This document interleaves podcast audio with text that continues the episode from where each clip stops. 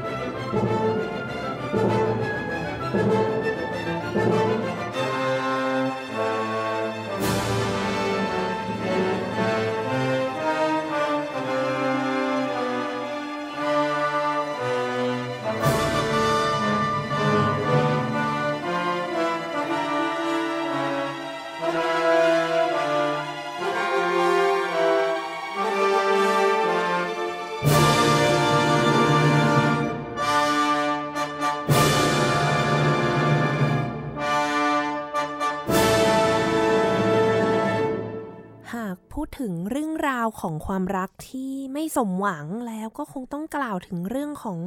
โรมิโอแอนด์จูเลียนนะคะ บทประพันธ์ของวิลเลียมเชกสเปียร์ซึ่งเป็นเรื่องราวโศกนาฏกรรมความรักที่เรียกได้ว่าโด่งดังที่สุดเรื่องหนึ่งในโลกเลย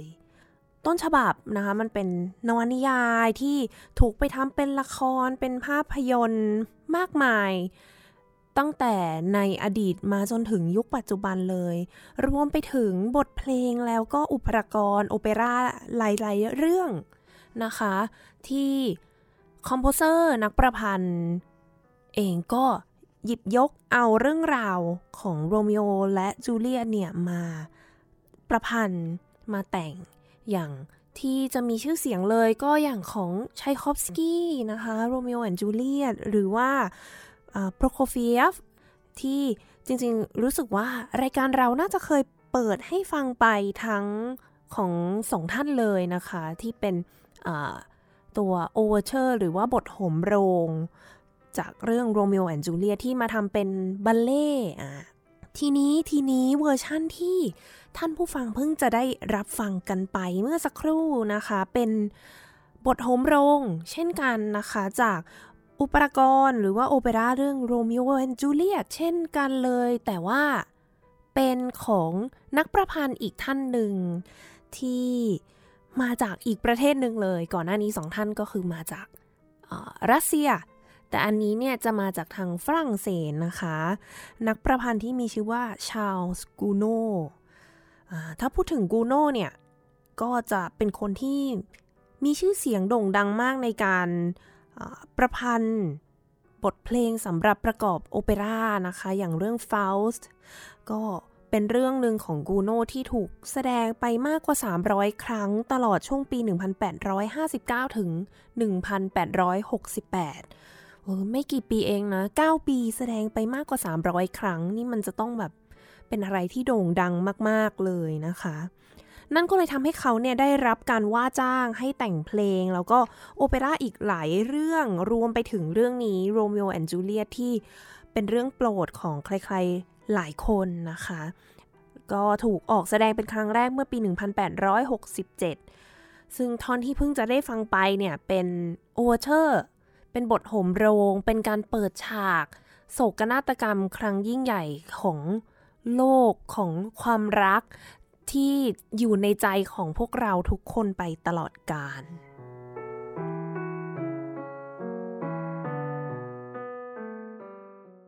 วนเวียนกลับมาอีกครั้งหนึ่งนะคะกับเทศกาลแห่งความรักหรือว่าวันวาเลนไทน์เมื่อสองปีที่แล้วเนี่ยมุกได้มีโอกาส แนะนำบทเพลงคลาสสิกที่เกี่ยวข้องกับความรักไปนะคะ คนเรามีความรัก มี นักประพันธ์หลายท่านที่แต่งเพลง เพื่อมอบให้กับคนที่ตัวเองรักเนาะแต่ว่ารอบนี้เนี่ยแตกต่างออกไปอย่างที่ได้ฟังเพลงแรกไปแล้วเนี่ยทำไมวันนี้มาแบบศกนาฏกรรมขนาดนี้ล่ะมุกอ๋อวันนี้เนี่ยเราจะมาพูดถึงในอีกมุมมองหนึ่งบ้างว่า เฮ้ย มันก็มีนะแบดวาเลนไทน์เนี่ย วันวาเลนไทน์ที่ ไม่ใช่วันแห่งความรักของทุกคน ไม่ใช่วันที่สวยงามสำหรับ ใครหลาย ๆ คนนะคะ ความรักเนี่ยมันมันก็มีทุกเนาะมันมีความเศร้า ไม่ใช่ที่ไม่ใช่ว่าทุกคนจะสมหวังในความรักไม่ต่างจากโรมิโอกับจูเลียตเลยที่ถูกกีดกันเรื่องของความรักนะ มีคนอกหัก มีคนเหงา คนโสด คนเศร้า ขอเชิญเลยค่ะในวันนี้กับรายการ Gen Z and Classical Music ที่เราหยิบยก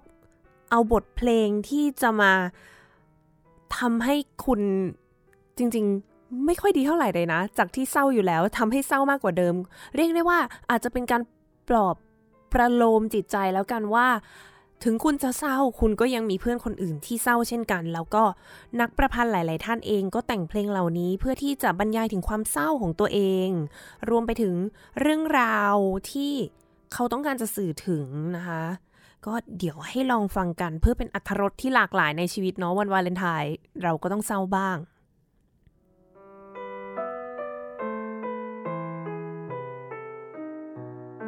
ย้อนกลับไปตั้งแต่ช่วงยุคบาโรกเลยประมาณปี 1688 นักประพันธ์ชาวอังกฤษคุณเฮนรี่เพอร์เซลได้แต่งโอเปร่า โอเปร่าอีกแล้ว โอเปร่าชื่อเรื่อง Dido and Enes เนี่ย Enes นะอะเพื่อความถูกต้อง Dido and Enes ขึ้นมานะคะ ก็จะเป็นเรื่องราวของราชินีดิโดที่เขาตกหลุมรักกับนักรบท่านหนึ่งนะคะเอเนสเนี่ยก็เป็นนักรบที่เขากำลังเดินทางไปอิตาลีอยู่ แล้วก็เป็นความรักที่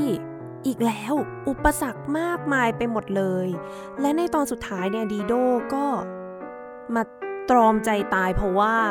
ท่านนักรบผู้นี้เนี่ยก็ตัดสินใจที่จะแยกทาง ความรักไม่สมหวังก็เลย จบชีวิตตัวเอง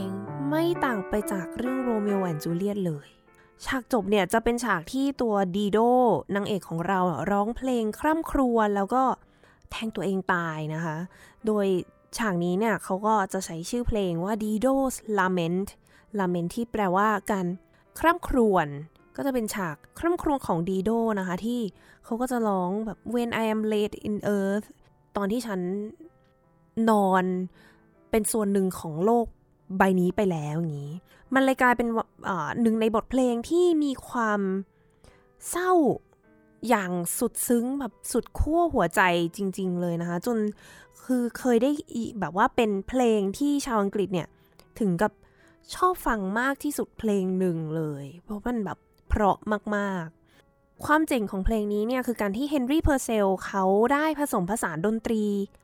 สไตล์แบบอิตาเลียนนะคะ เข้ากับฝรั่งเศสแล้วก็มีการร้องประสานเสียงที่ค่อนข้างจะเป็นแบบอังกฤษโบราณเข้าด้วยกันทำให้มันออกมาเป็นซีสันที่มีความแตกต่างจากบทเพลงที่ ในยุคนั้นเนี่ยชาวอังกฤษหลาย ๆ ท่านอาจจะเคยประพันธ์หรือว่าเคยได้ยินมาก่อน แล้วก็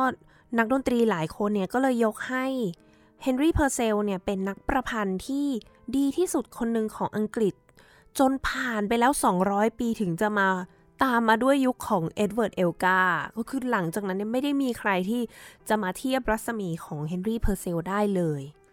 เดี๋ยวให้ลองฟังกันนะคะท่อน Dido's Lament ผลงานการประพันธ์ของเขาเนี่ยว่ามันจะ เศร้าสุดๆ แค่ไหนแล้วเนื้อเพลงเนี่ย เป็นภาษาอังกฤษด้วย เดี๋ยวไปลองฟังกันดูได้เลยค่ะ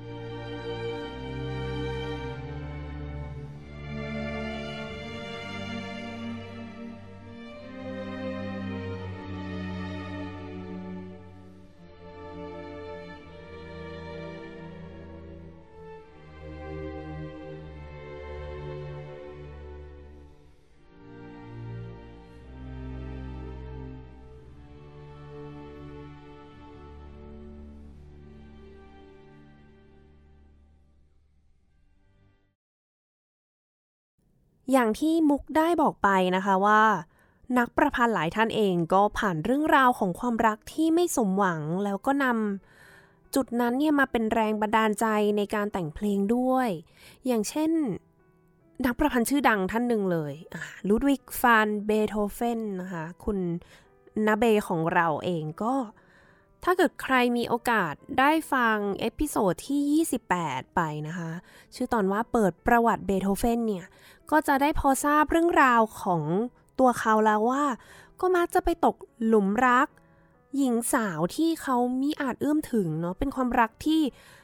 ไม่สมหวังทั้งนั้นเลย เนื่องจากว่าตัวเบโธเฟนเนี่ยก็มักจะได้ทำงานรับใช้เจ้าขุนมุนนาย ขุนนาง คนในราชสำนักก็ ไปสอนเปียโนให้กับเหล่าเจ้าหญิงบ้างลูกสาวของขุนนางอะไรอย่างนี้ที่เขาก็อยู่สูงเกินเอื้อมไปสำหรับเบโธเฟนในปี 1799 เนี่ย ตอนนั้นเบโธเฟนก็เพิ่งจะมีลูกศิษย์มาเรียนเปียโนด้วยคนใหม่ อ่า คุณโจเซฟีนบรุนสฟิกที่จะพูดว่าไม่สมหวังในความรักก็อาจจะไม่ถูกต้องนัก เนื่องจากว่าทั้งคู่เนี่ยเขา ตกหลุมรักกัน ตั้งแต่แรกพบศบตาฉันก็ตกหลุมรักเธอคนนี้เลย แต่ว่าสวรรค์ก็แกล้งเบโธเฟนตลอดเลยนะคะ เพราะว่าโจเซฟีนก็เป็นพวกเป็นขุนนางชนชั้นสูงใหญ่คนอย่างเบโธเฟนเนี่ยจะสามารถเอื้อมถึงได้เนาะ แถมเจ้าหล่อนเนี่ยก็ยังถูกวางตัวให้ต้องแต่งงานกับคนอื่นไว้แล้วด้วย อ้าวตายแล้วเศร้ากว่าเดิมไปอีก อย่างไรก็ดีเนี่ยเบโธเฟนกับโจเซฟีนก็ยังคง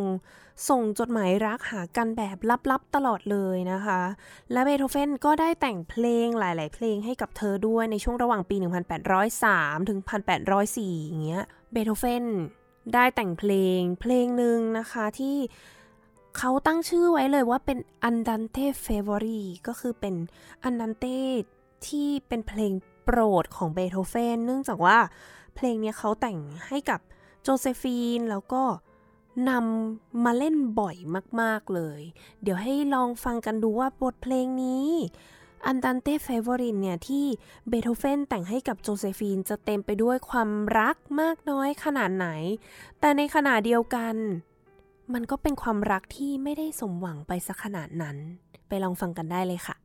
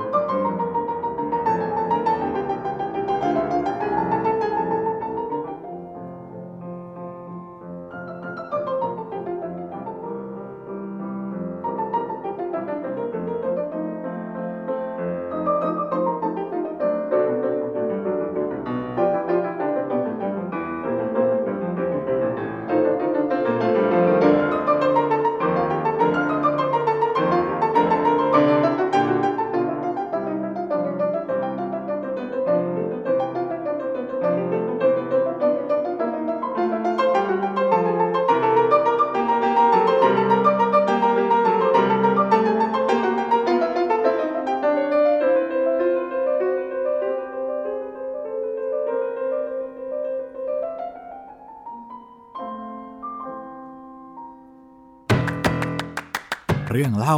นักดนตรี เมื่อตอนต้นปีมีคอนเสิร์ตหนึ่งที่จะต้องเล่นเพลงโบเลโรของราเวลตาตาดาดาดาดาดาดันตาดาดาตาดาดาดาดาดาดาตาดาดาดาดาดาดาดาที่คิดว่าหลาย ๆ คนน่าจะรู้จักแหละ มันจะใช้เครื่องดนตรีที่เรียกว่า oboe d'amore แล้วก็ oboe d'amore จะเป็นโอโบที่ไซส์ขนาดใหญ่กว่าโอโบนิดนึง แล้วมันก็จะมีอีกเครื่องหนึ่งที่เรียกว่าอิงดิชอนใช่ไหมคะ เพลงนี้เนี่ยมุกต้องเล่นโอโบดามอแต่ว่าเพลงก่อนหน้ามุกอะเล่นอิงลิชอนก็คือเครื่องใหญ่สุดแล้วก็ต้องสลับที่นั่ง มาเปลี่ยนเครื่องเปลี่ยนทุกอย่างเลย เพราะมันจะมีลิ้นใช่ไหมที่แบบมาเสียบโอโบ ก็แต่ละเครื่องก็จะใช้ลิ้นคนละขนาดกันหมด มุกก็อะโอเค เปลี่ยนสลับ แต่ด้วยความที่มันรีบอะตอนซ้อม มันหลาย ๆ อย่างมันฉุกละหุกมาก ๆ เราก็ไม่ทันมองก็หยิบลิ้นขึ้นมาเสียบแล้วก็เป่า แต่เอ้ยทำไมวันนี้แบบก็เล่นได้นะเล่นโน้ตทุกอย่าง เสียงออกมาก็โน้ตทุกอย่างปกติหมดเลย ไม่ได้เพี้ยนไม่ได้อะไร แต่ทำไมตัวเราเองเล่นแล้วเราสึกประหลาด แล้วก็เสียงมันเหมือนจะใหญ่ขึ้นด้วยกว่าปกติ เฮ้ย เกิดอะไรขึ้น แล้วปรากฏว่าพอตอนเป่าเสร็จเราก็นั่งแบบเฉยๆ ไม่ได้อะไร แต่ว่าน้อง ที่นั่งข้าง เขาก็หันมาแบบว่า พี่มุกครับ พี่มุกอะเอาลิ้นของอิงลิชฮอนอะมาเสียบลิ้นโอโบดามอเล่น นี่ก็แบบ เลยก้มลงไปมอง เฮ้ย จริงด้วย อ้าว เดี๋ยวนั้นนี่เราใช้ลิ้นผิดอันเล่นหรอ อ้าว สรุปมันใช้ลิ้นด้วยกันได้หรอกหรอ เออ แล้วกลายเป็นว่าเสียงอะก็เหมือนจะดีด้วยนะออแต่ก็สุดท้ายก็ยอมยอมแพ้นะว่า เออ เปลี่ยนดีกว่าเพราะว่า เราก็ทำลิ้นแต่ละอันมาเพื่อให้มันเหมาะกับเครื่องดนตรีแต่ละเครื่อง แต่ก็เป็นประสบการณ์อย่างหนึ่งที่บอกว่าถ้าสมมติว่าไหนลืมลิ้นอันไหนอันหนึ่งเนี่ยก็ใช้ด้วยกันได้เนาะเพื่อนร่วมชาติท่านหนึ่งของเบโธเฟนนะคะ คุณโยฮันเนส บรามส์เองก็เป็นอีกท่านหนึ่งที่ขึ้นชื่อเรื่องราวของความรักมาก ๆ เป็นที่กล่าวขานเล่าลือกันมาจนถึงปัจจุบัน เป็นเรื่องราวที่โด่งดังมากจริง ๆนะคะ แล้วก็รายการของเราเอง Gen Z and Classical Music ก็มีการเล่าแบบ ถ้าไปฟังนี่นึกว่าเป็นละครเป็นซีรีส์เลยนะคะ เพราะว่าเป็นการเล่าการเล่าเรื่องตำนานรักสามเศร้าแห่งวงการดนตรีคลาสสิกอีพีที่ 32 เผื่อใครอยากจะไปย้อนฟังนะคะ เป็นเรื่องราวของโยฮันเนสบรามส์โรเบิร์ตชูมันแล้วก็ คลาร่าชูมันอ๋อเป็นนักประพันธ์ที่มีชื่อเสียงมากทั้ง 3 ท่านเลยแล้วก็ติดอยู่ในบ่วงของความรักรักสามเศร้ากันนะคะ ถ้าให้เล่าแบบคร่าวๆเนี่ยก็คือบรามส์เป็นเด็กหนุ่มคนหนึ่งที่ได้ย้ายเข้าไปอยู่ในบ้านเดียวกันกับสามีภรรยาชูมัน คลาร่าแล้วก็ชูเบิร์ต แล้วก็ตกหลุมรักคลาร่านะคะ ดูได้จากจดหมายที่ตัวบรามส์เนี่ยเคยเขียนถึงคลาร่าหลายๆ ฉบับ แต่สำหรับคลาร่าเอง ถ้าได้มีการศึกษาในเรื่องของแน่นอนว่าจดหมายแล้วก็บันทึกหลาย ๆ อย่างเนี่ยคลาร่าไม่ได้มีความสัมพันธ์ไม่ได้มีเรียกว่าความรัก ความรู้สึกที่มากไปกว่าเพื่อนหรือว่าลูกศิษย์หรือว่าคนคนหนึ่งที่ เขามองเหมือนเป็นครอบครัวของเขาเองกับโยฮันเนสบรามส์อย่างไรก็ดีเนี่ยบรามส์ได้แต่งบทเพลงมากมายเลยนะคะ ให้กับคลาร่า คือนอกจากบรามส์จะรักคลาร่าในรูปแบบของผู้หญิงคนหนึ่งแล้วเนี่ย คลาร่าเองก็เป็นผู้ที่เป็นแรงบันดาลใจเป็นเหมือนไอดอลให้กับบรามส์ด้วย โดยช่วงท้ายของชีวิตของบรามส์เนี่ย เขาได้แต่งเพลงชุด Sex Clavier Stucker หรือว่าเป็นเพลงเปียโน 6 บทเพลงนะคะสำหรับเนี่ยเดี่ยวเปียโน แล้วก็อุทิศ เพลงชุดนี้ให้กับคลาร่าชูมันด้วย เดี๋ยวจะให้ลองฟังเป็นเพลงที่ 2 จากชุดนี้ที่โด่งดังที่สุดเลย แล้วก็ถูกบรรเลงเยอะมากๆนะคะ บทเพลง Intermezzo เป็นเพลงที่ไพเราะ จับใจบรรยายถึงความรักของ โยฮันเนส บรามส์ที่มีต่อคลาร่าชูมันได้เป็นอย่างดีเลย เดี๋ยวไปลองฟังกันได้เลยค่ะ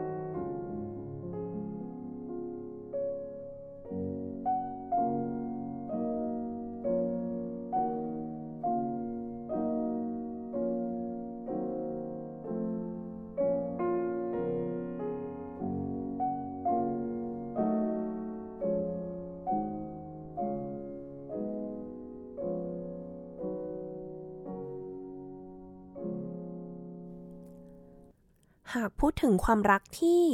ไม่ได้สมหวังแล้วเนี่ย นักประพันธ์หลายท่านเลยนะคะ ที่ก็มีชื่อเสียงในด้านนี้ และท่านหนึ่งที่เชื่อว่าหลายๆคน น่าจะพอคุ้นเคยเกี่ยวกับเขาบ้างก็คือคุณพีเตอร์อีลิกชัยคอฟสกี้ที่เป็นคีตากวีชาวฝรั่งอ ขออภัยค่ะเป็นคีตากวีชาวรัสเซีย แล้วก็เป็นคีตากวี LGBTQ+ ด้วย ในยุคสมัยนั้นเนี่ย ยุคพันแปดร้อยกว่า อะไรอย่างงี้ก็เป็นยุคที่ มันยังไม่ได้เป็นที่ยอมรับเนาะในสังคมสำร้ายเนี่ยมันยังเป็นการรักหลานชายตัวเองอีกด้วยนะคะ ตามข่าวลือ ก็คือชัยคอฟสกี้หลงรัก หลานชายตัวเองอเป็นความรักที่เรียกได้ว่าน่าจะยากที่สุดแล้วในบรรดาความรักของนักประพันธ์หลาย ๆ ท่านเลย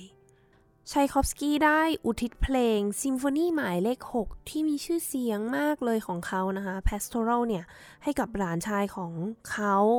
โดยท่อนที่ 4 เนี่ย Adagio Lamentoso Andante เหมือนกันเลยกับก่อนหน้านี้นะคะคำว่า lament การคร่ำครวญ มันเป็นท่อนที่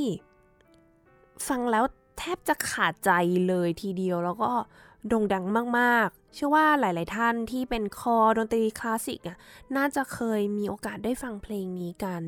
เดี๋ยวจะให้ลองฟังกันดูนะคะว่า บทเพลงที่ชัยคอฟสกี้แต่งเพื่อสื่อถึงความรักของเขากับหลานชายตามที่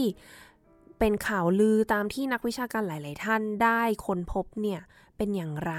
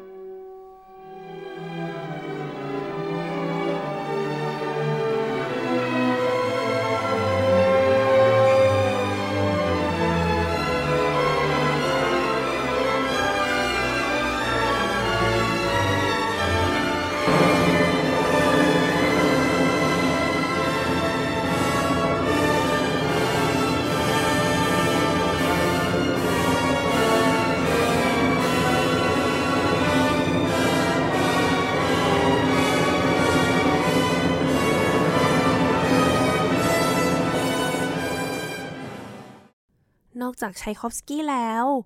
เบนจามินบริเทนนักประพันธ์ชาวอังกฤษ ก็เป็น composer อีกคนที่มีความรักนะคะกับนักร้องเทเนอร์ คุณปีเตอร์เพียร์สความรักที่จะว่าสมหวังก็สมหวังนะ เพราะว่าทั้งคู่เนี่ย ก็รักกันใช้ชีวิตอยู่ด้วยกันเป็นอย่างดีเลย แต่ว่า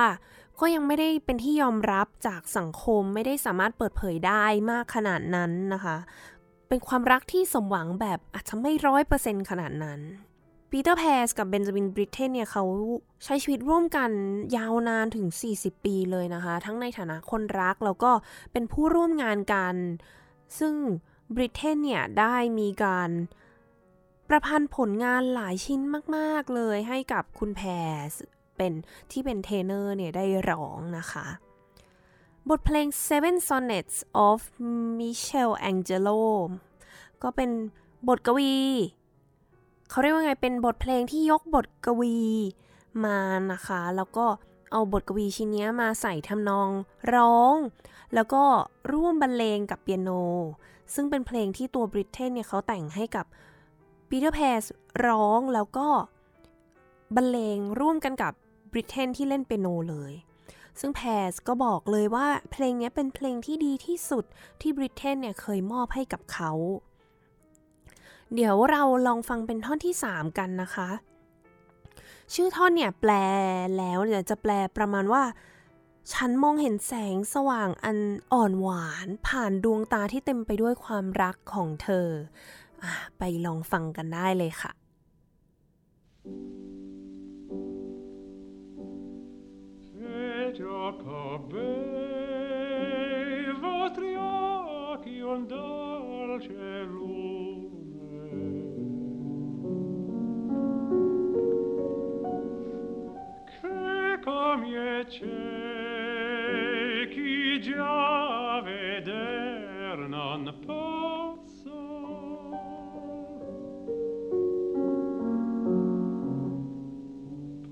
tocco vostri piedi un pondo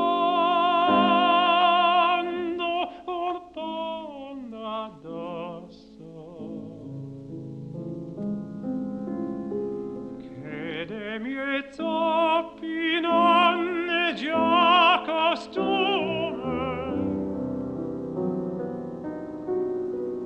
follow con le vostre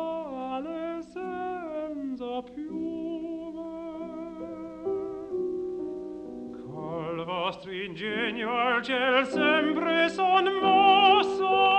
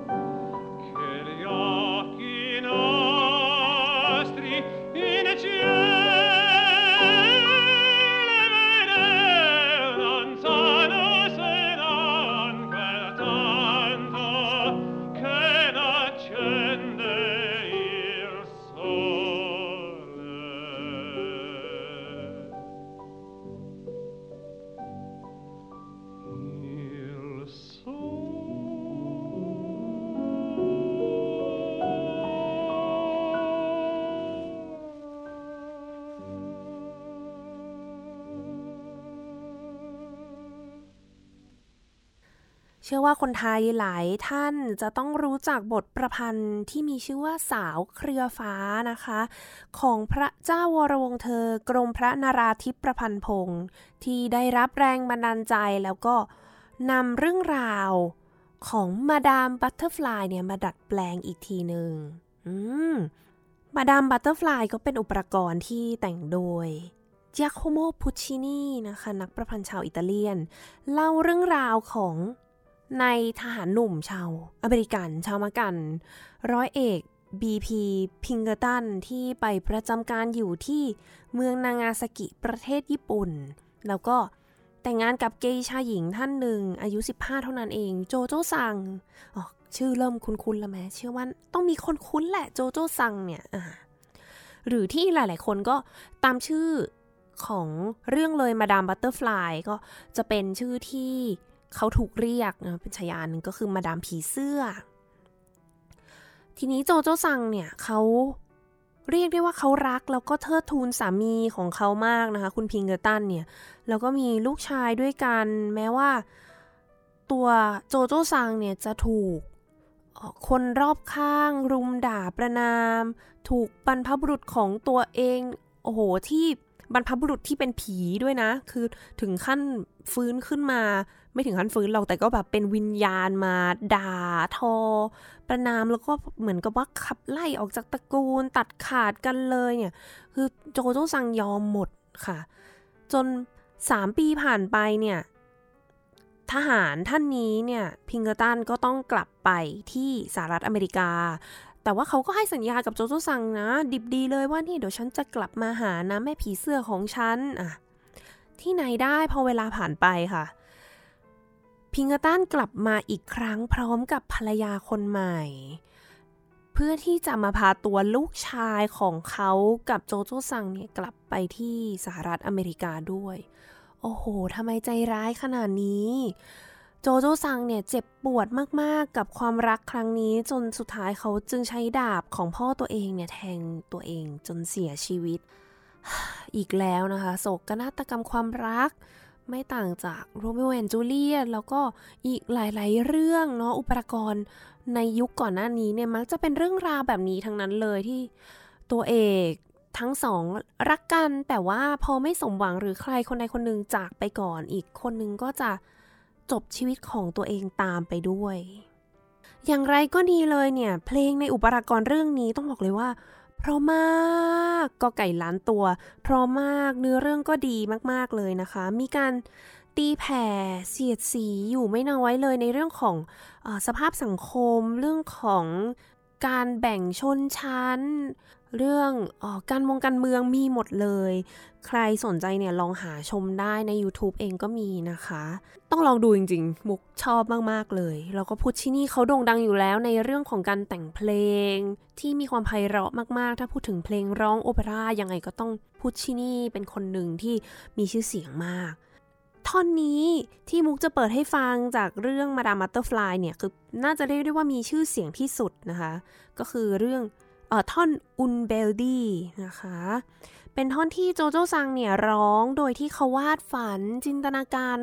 ฉากวันที่พิงเกอร์ตันเนี่ยกลับมาหาตัวเองเนาะ คือตอนนั้นพิงเกอร์ตันก็กลับไปที่อเมริกาแล้ว เขาก็เลยร้องเพลงนี้ Un bel dìเพื่อที่จะบรรยาย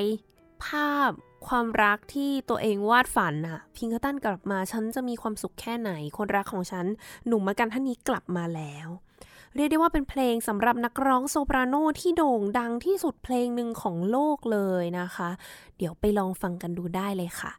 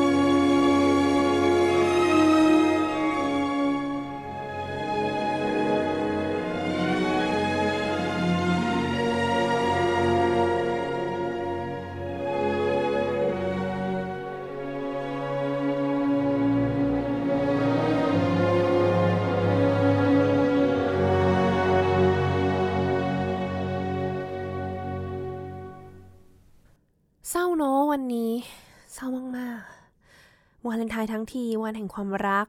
ไม่ได้หมายความว่ามุกเศร้า แต่หมายถึงว่าบทเพลงหลาย ๆ เพลง เรื่องราวหลาย ๆ อย่างที่ได้นำเสนอไปในวันนี้เนี่ยมันโศกเศร้า มันกินใจ มันซาบซึ้งนะคะ มีทั้งความรักที่เหมือนจะสมหวังเลย แต่ก็ไปได้ไม่สุดทาง หรือ ความรักที่ตัวฉันมีให้กับใครสักคนหนึ่งแม้ว่ามันจะไม่ใช่ความรักที่ได้รับการตอบรับกลับมา แต่ก็นำเสนอสิ่งที่อยู่ในจิตใจออกมา เพื่อที่จะให้อีกฝ่ายหนึ่งได้รับรู้ และแน่นอนว่าโศกนาฏกรรมความรักที่แสนเศร้าที่ไม่สมหวัง แต่ก็เป็นอุทาหรณ์สอนใจให้กับใครหลาย ๆ คนในอนาคตกับการใช้ชีวิตที่มีความรักว่า ท้ายที่สุดแล้วเนี่ย ตัวเราเองต้องรักตัวเองมากที่สุดนะคะวันนี้เชื่อว่าหลาย ๆ ท่าน ไม่ใช่แค่คนที่อกหักหรือว่าเศร้าจากความรัก แต่คนที่มีความรักเองก็จะได้เห็นมุมมองของความรัก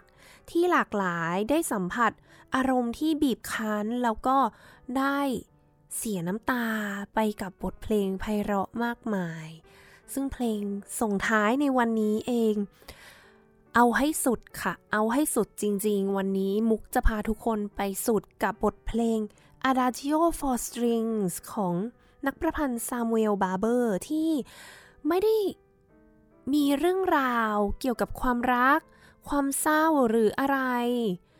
แต่บทเพลงนี้ฟังแล้วเศร้ามากๆ บทเพลงที่ถ้าถามว่าเพลงคลาสสิกเพลงไหน บ้างที่เศร้าที่สุด เพลงนี้ของซามูเอลบาร์เบอร์ติดทุก list เพราะฉะนั้นวันนี้เราจะกอดคอกัน ร้องไห้ไปด้วยกันแล้วก็เตรียมพบกับวันใหม่ที่มีความสุขมากกว่านี้นะคะ ค่ะท่านผู้ฟังคะสำหรับวันนี้เวลาก็หมดลงแล้ว ดิฉันมุกนัฐถาควรขจร ขอลาไปก่อน สวัสดีค่ะ